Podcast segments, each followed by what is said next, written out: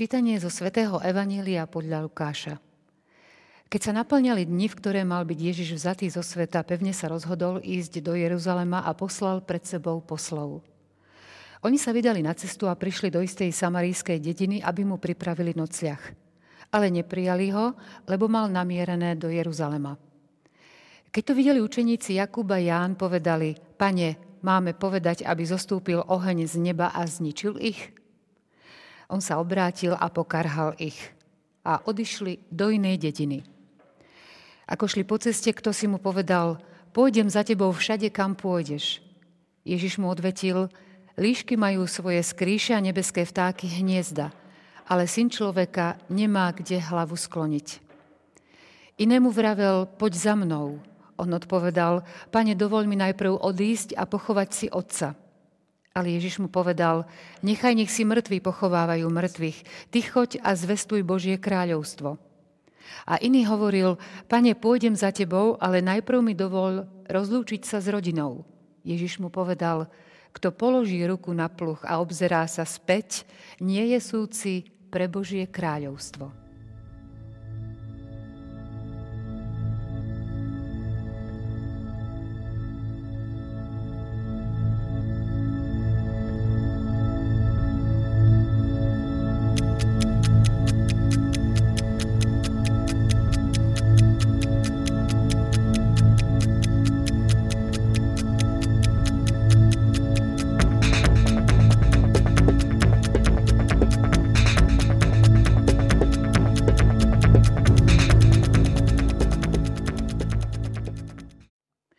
Ježišovú fascinujúcu pedagogiku budeme odhaľovať v ďalšej časti relácie EFETA spolu s našim hostom, katolickým kňazom Vladimírom Turzom. Vítajte. Ďakujem pekne. Ako sme sa dohodli minulú reláciu, stretneme sa opäť dnes práve na tému učeník.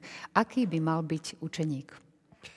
Je to také pekné nadviazanie, pretože minulý týždeň sme hovorili o tom, ako Ježiš otvára mysel svojich apoštolov k pochopeniu Mesiáša, dnes e, môžeme, tak ako ste spomenuli, rozvímať nad tým alebo rozmýšľať nad tým, aký má byť učeník. To znamená ten, ktorý nasleduje tohto Mesiaša, tohto Ježiša Krista.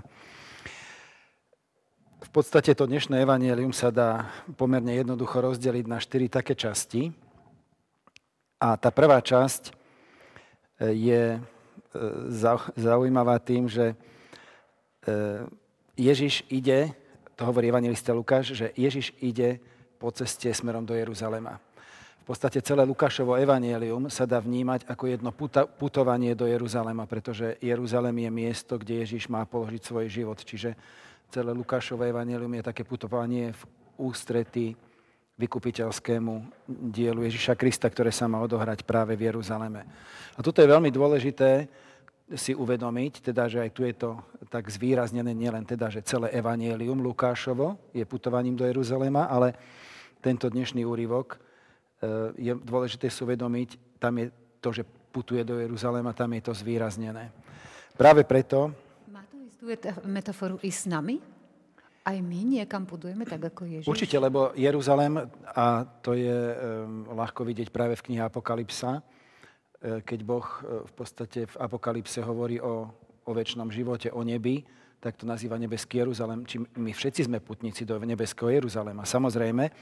A teda súvisí to, môžeme povedať, že to je taká vodiaca niť, ktorá nás prevádza týmto dnešným evanieliom, um, že my všetci sme pútnici, učeníci Ježiša Krista na ceste, teda na tej púti do nebeského Jeruzalema. A teda máme sa učiť, akí máme byť tí pútnici, učeníci Ježiša Krista na ceste do toho nebeského Jeruzalema. To znamená, nehovorí iba o tých učeníkoch, ktorí práve teraz chodia s ním, alebo teda chodili s ním, ale v prenesenom zmysle slova každému učeníkovi. Každý, kto ho chce nasledovať. Pochopiteľné môžeme povedať, že to sú slova, ktoré sú adresované všetkým ľuďom, ktorí v Neho uveria. A teda potenciálne voči všetkým ľuďom, pretože, pretože Boh chce, aby boli všetci ľudia spasení, ako hovorí svätý Pavol v liste Timotejovi. Takže keby sme sa pozreli na tú prvú časť, tam je taká, taká zaujímavá uh, veta, uh, ktorá zaznie z úst Jakuba a Jána, že pane, máme povedať, aby zostúpil oheň z neba a zničil ich? Teda, čo sa vlastne odohralo, že počuť z úst apoštolov takéto silné slova, to je, to je také, by sme mohli povedať, neočakávané. Ale tak zase poznajúc Jakuba a Jána, ktorým boli takí prchkí, aj v podstate Evangelium to o nich hovorí, že to tak vystihuje ich povahu, ale teda čo sa vlastne, čo sa vlastne udialo, Ježiš teda išiel smerom do Jeruzalema a to, to bolo dôvodom, prečo bol odmietnutý Samaritánmi. Lebo Samaritáni a, a Židia sa nemali v láske. Samaritáni um, boli v podstate obyvateľstvo, ktorého vznik sa datuje niekedy po roku 722 po Kristovi, keď, keď oblasť, ktorá bola obývaná Židmi po vojne kedy král Salmanasar V vlastne zničil, potom Židia odtiaľ tým pádom odišli, osídlili to pohania a tam sa usídlili vlastne. To znamená pohania, ktorí ale maj, mali aj blízko židovským zvykom, sa aj zmiešali s tými Židmi. To znamená, to boli takí miešanci, ktorí, ktorých Židia nemali rádi, nimi opovrhovali a preto Samaritáni im to oplácali. Takže Ježiš tým, že ide do Jeruzalema, automaticky sa stáva, sa stáva nepriateľný pre Samaritánov. Hoci Ježiš k ním vonkoncom nemá nepriateľský postoj. Čiže z toho vidieť, to ne, teda môžeme pochopiť to nepriatie voči Ježišovi, vyplývalo z toho, že to jednoducho boli Samaritáni a on išiel do, do Jeruzalema. No a keď ho neprijali, tak Jakub a Ján sa tak nahnevali, že máme teraz na nich zoslať oheň z neba. Je to také zaujímavé, že, že oni chcú koho prosiť Boha, že oni chcú povedať Bohu, Ježiša Krista, aby zoslal oheň, že také, také zvláštne, trošku také absurdné vyjadrenie.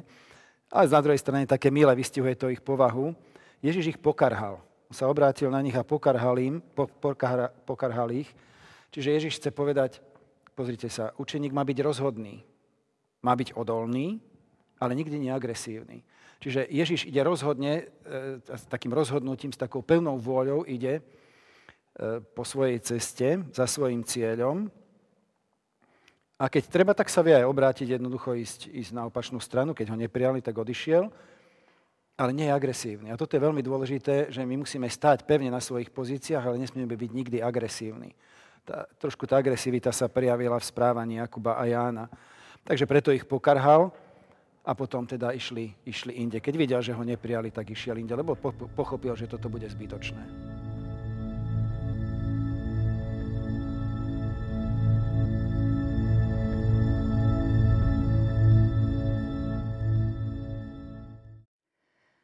Ako šli po ceste, kto si mu povedal, pôjdem za tebou všade, kam pôjdeš. Ježiš mu odvetil, líšky majú svoje skrýše a nebeské vtáky hniezda, ale syn človeka nemá kde hlavu skloniť.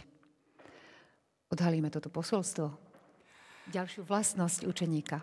Je to taký mini dialog medzi um, niekým, kto pravdepodobne fascinovaný Ježišovou postavou sa chcel stať jeho učeníkom a tak odvážne hovorí, pôjdem za tebou všade, kam pôjdeš.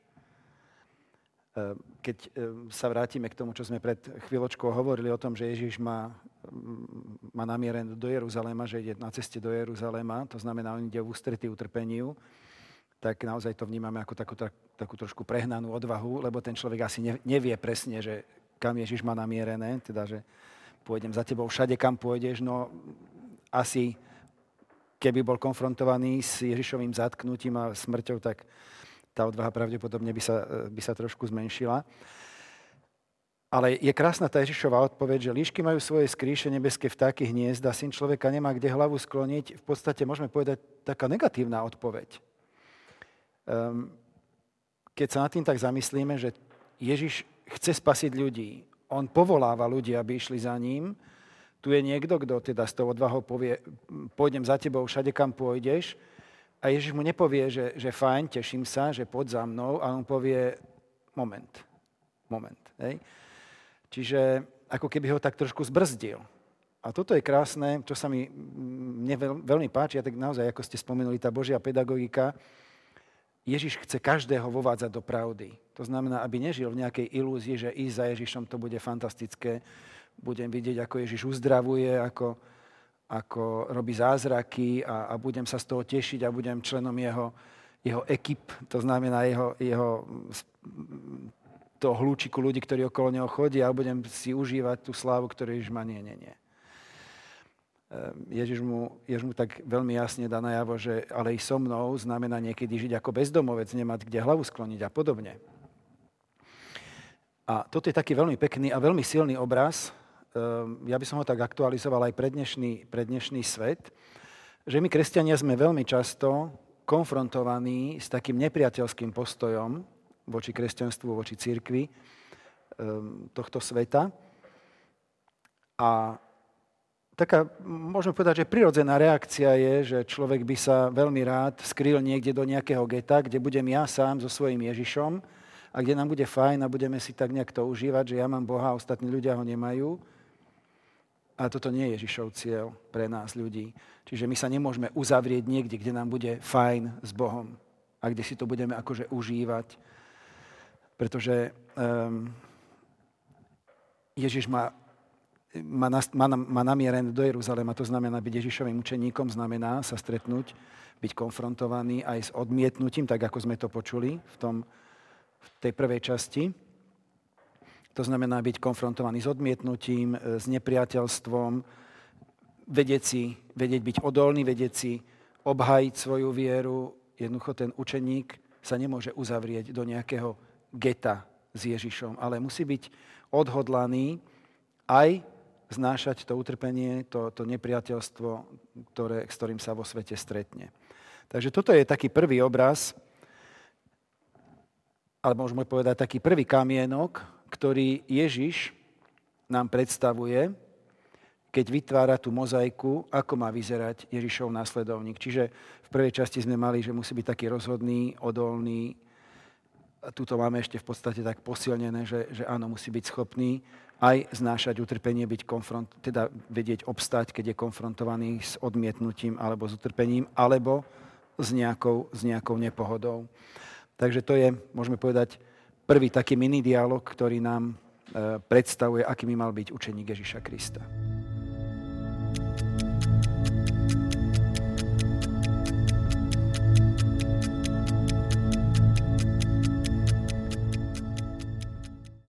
Inému vravel, poď za mnou. On odpovedal, pane, dovoľ mi najprv odísť a pochovať si otca. Ale Ježiš mu povedal, nechaj, nech si mŕtvi pochovávajú mŕtvych. Ty choď a zvestuj Božie kráľovstvo.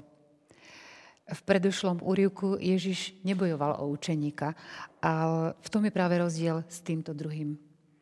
Áno, môžeme povedať, že v tomto druhom mini dialogu ide o aktívne povolanie zo strany Ježišovej. Čiže niekomu povie, ty pod za mnou, a on nepovie, že nie, pane, nejdem, ale povie, pane, dovol mi najprv pochovať si otca. A môžeme povedať, že e, keby sme bez nejakého hĺbšieho uvažovania, tak prvoplánovo rozmýšľali nad to Ježišovou odpovedou, tak sa nám zdá taká zvláštna, že nechaj, nech si mŕtvi pochovávajú mŕtvych. By sme sa mohli tak Ježiša spýtať, pane, ale veď predsa je to štvrté Božie prikázanie že presne svoju. tak, cti otca svojho i matku svoju. Navyše pochovať mŕtvych je skutok e, telesného milosrdenstva, ktorý e, v starom zákone je, je veľmi vysoko hodnotený, takže e, by sme mohli položiť otázku a ju aj teda položme, skúsime na ňu aj odpovedať. Ako to myslel Ježiš? Presne. Pán Ježišu, no ako si toto myslel, teda takúto paradoxnú odpoveď, že nechaj, nech si mŕtvi pochovávajú mŕtvych.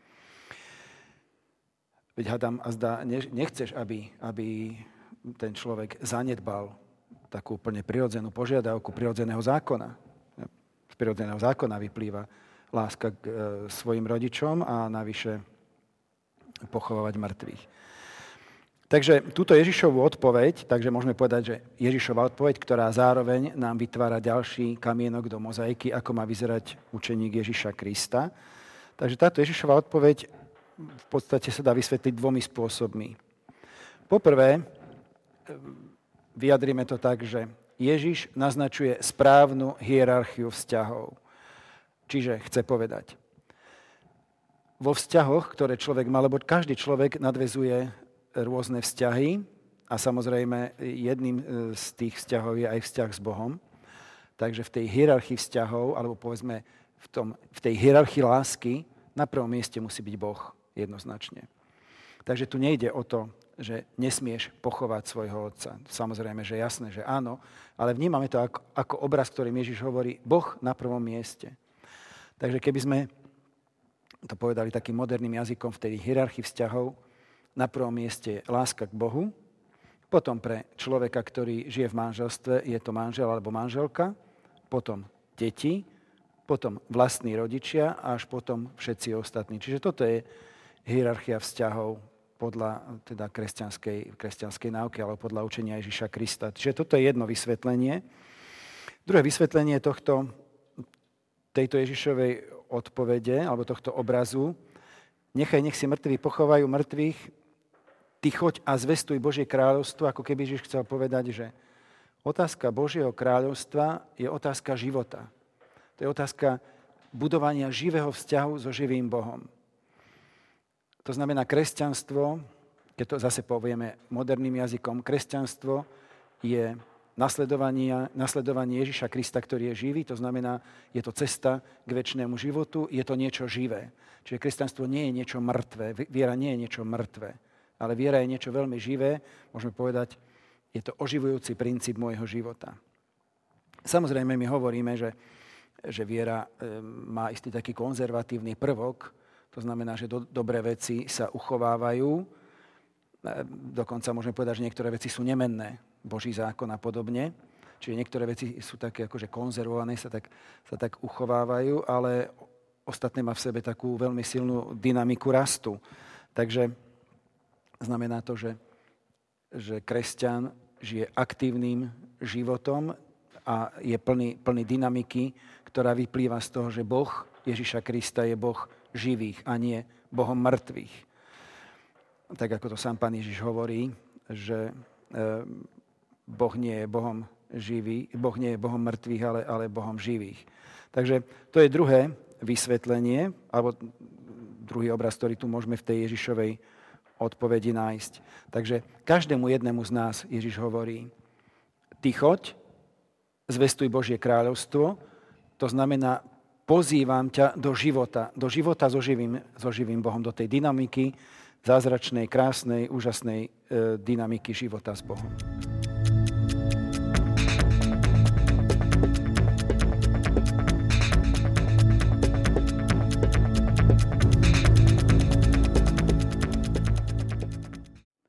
Aj iný hovoril, pane, pôjdem za tebou, ale najprv mi dovoľ rozlúčiť sa s rodinou. Ježiš mu povedal, kto položí ruku na pluch a obzerá sa späť, nie je súci pre Božie kráľovstvo. Štvrtá časť, tretí mini, mini dialog medzi Ježišom a potenciálnym učeníkom. Zase vidíme, že je to skôr takéto pasívne povolanie, to znamená, že niekto sám, sám teda e, príde za Ježišom a povie, že pôjdem za tebou. A trošku nám to korešponduje s tou predchádzajúcou časťou, kde ten človek povedal, že najprv si pochovám, pochovám teda otca. Tu je to tiež vzťah k rodičom alebo k rodine, ale ešte k živým, že najprv mi dovol rozlúčiť sa s rodinou. A ehm, by sme mohli povedať, opäť by sme mohli sa tak spýtať Ježiša, že pane, ale to je úplne legitimná vec, proste, že niekto odchádza preč tak ako 12, keď išli za Ježišom, tak minimálne vieme, že na 3 roky odišli od vlastnej rodiny. Že chodili po celom okolí a jednoducho neboli s tou vlastnou rodinou. Takže mohli by sme povedať Ježišu, ale to je úplne legitímna požiadavka, že sa chce ten človek rozlúčiť. Zase vnímajme to obrazne, to znamená, že Ježiš nezakáže, že ty od dnešného dňa už sa nesmieš doma ani ukázať a, a nesmieš sa ani rozlúčiť s rodinou. Je to obraz. Je to obraz veľmi silný, veľmi hlboký, hneď sa k nemu dostaneme, ale najprv by som vysvetlil tú Ježišovú odpoveď. Kto položí ruku na pluch, obzerá sa späť, nie je súci pre Božie kráľovstvo. My keď si predstavíme pluch, e, pre ľudí, ktorí žijú na vidieku, je to e, predstava veľmi ľahká, pre ľudí, ktorí žijú v meste, je to predstava trošku ťažšia. Ale keď si predstavíme pluch, aspoň teda ja, tak si predstavím takú nejakú lyžicu, takú niečo také, také ploché, uh, alebo teda viacero takýchto lyžíc, ktoré rijú do zeme a viem si predstaviť jednoducho, že keď sa to zaborí do tej zeme, tak to ide tým svojim smerom, zvlášť keď ich je viac, tak ten smer nie je problém udržať. Takže e, táto Ježišova veta sa dá pochopiť jedine vtedy, keď si, keď si tak nejak pripomenieme, že aké mali vtedy pluhy. Vonkoncom nie také, aké si my dnes predstavujeme.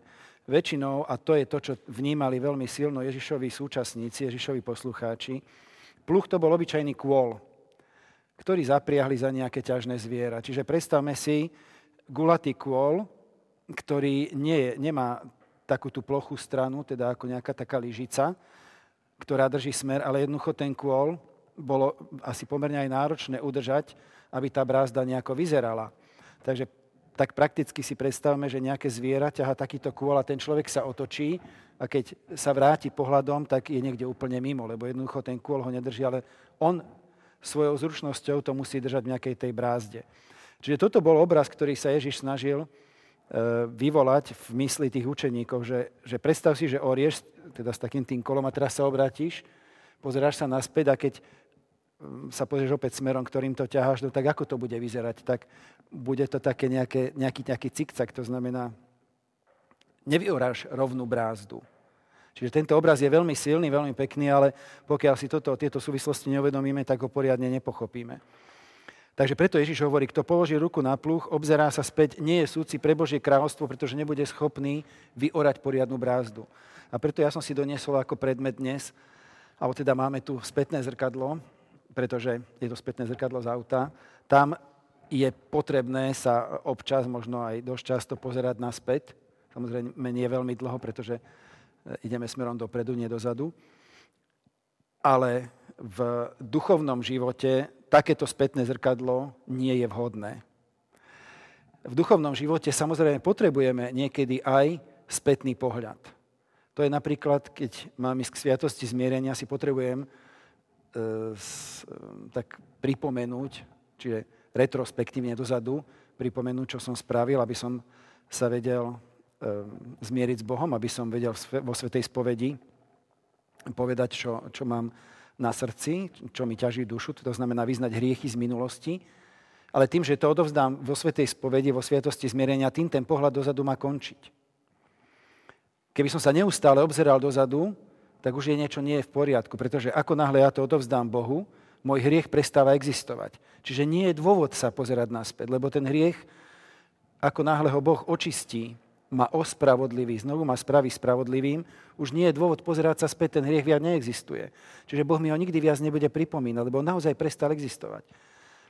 Od toho momentu, keď to odovzdám Bohu, treba pozerať dopredu vrátiť späť, najmä ak by sme chceli vyvodiť, povedzme, ak sme urobili niečo zlé, e, dôsledky z toho, aby sme sa poučili aspoň, tak to troška musíme rozobrať. Áno, samozrejme, ale to je práve to, že, že taký letný pohľad je v poriadku, ale nemôžem byť stále otočený dozadu a neustále sa tak nejak hrabať, hrabať, hrabať vo svojej minulosti, presne tak taký silný výraz hrabať sa vo svojej minulosti, lebo, lebo tým pádom zabudnem na budúcnosť, respektíve hlavne na prítomnosť, nevenujem sa prítomnosti, to znamená prestanem, prestanem orať rovnú brázdu, to znamená ten môj život potom pôjde tak nejak kľukato.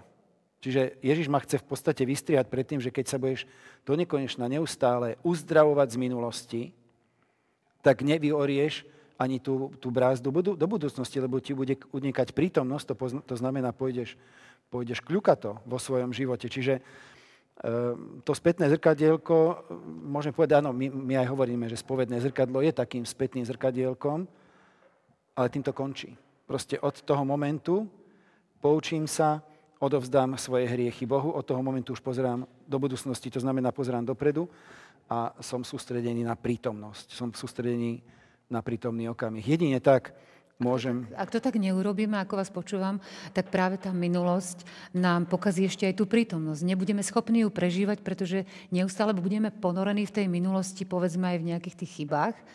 Tak. A tá prítomnosť nám bude unikať. Presne tak. A ja by som tu, pove- tu našiel tú súvislosť peknú s tým, že ten člo- človek hovorí, pane, pôjdem za tebou, ale najprv mi dovol rozlúčiť sa s rodinou. Ako keby ten človek povedal, že pane, pôjdem za tebou, ale najprv sa musím vrátiť do svojej rodiny, vysporiadať si veci vo svojej rodine a potom prídem za tebou a, a budem tvojim učeníkom. A samozrejme, ono je potrebné si nejako v úvodzovkách uzdraviť svoj, svoje veci, ktoré možno som si z rodiny doniesol, také nesprávne. Ale bohužiaľ častokrát vidíme, ako ľudia neustále uzdravujúca z veci, ktoré zažili vo svojej rodine a do nekonečna uzdravujúca a nikdy sa neuzdraviac v konečnom dôsledku, nikdy nezačnú žiť prítomnosť a nezačnú pozerať do budúcnosti. Čiže nikdy neuchopia ten pluch svojho života pevne do rúk a nepovedia si, tak ideme dopredu. Čiže toto je veľké nebezpečenstvo pre, pre dnešného človeka, ktorý je taký, by som povedal, taký veľmi psychologizovaný, že sa tak veľmi Eh, hrabe vo svojom vnútri a neustále pozera do svojej minulosti, že potom neuchopí ten pluch svojho života pevne do rúk. Opäť sme objavili aj vďaka vám. Pán Turzo, eh, ďalšie posolstva, ktoré nám tu pán Ježiš zanechal. Ďakujeme, my sa stretneme ešte a budeme rozoberať Evanielia ďalších dvoch nediel. Ďakujeme za, vás, za vašu prítomnosť. Ďakujem pekne aj ja. A vážení televízni diváci, s vami sa tešíme opäť na stretnutie v relácii EFETA o týždeň. Dovidenia.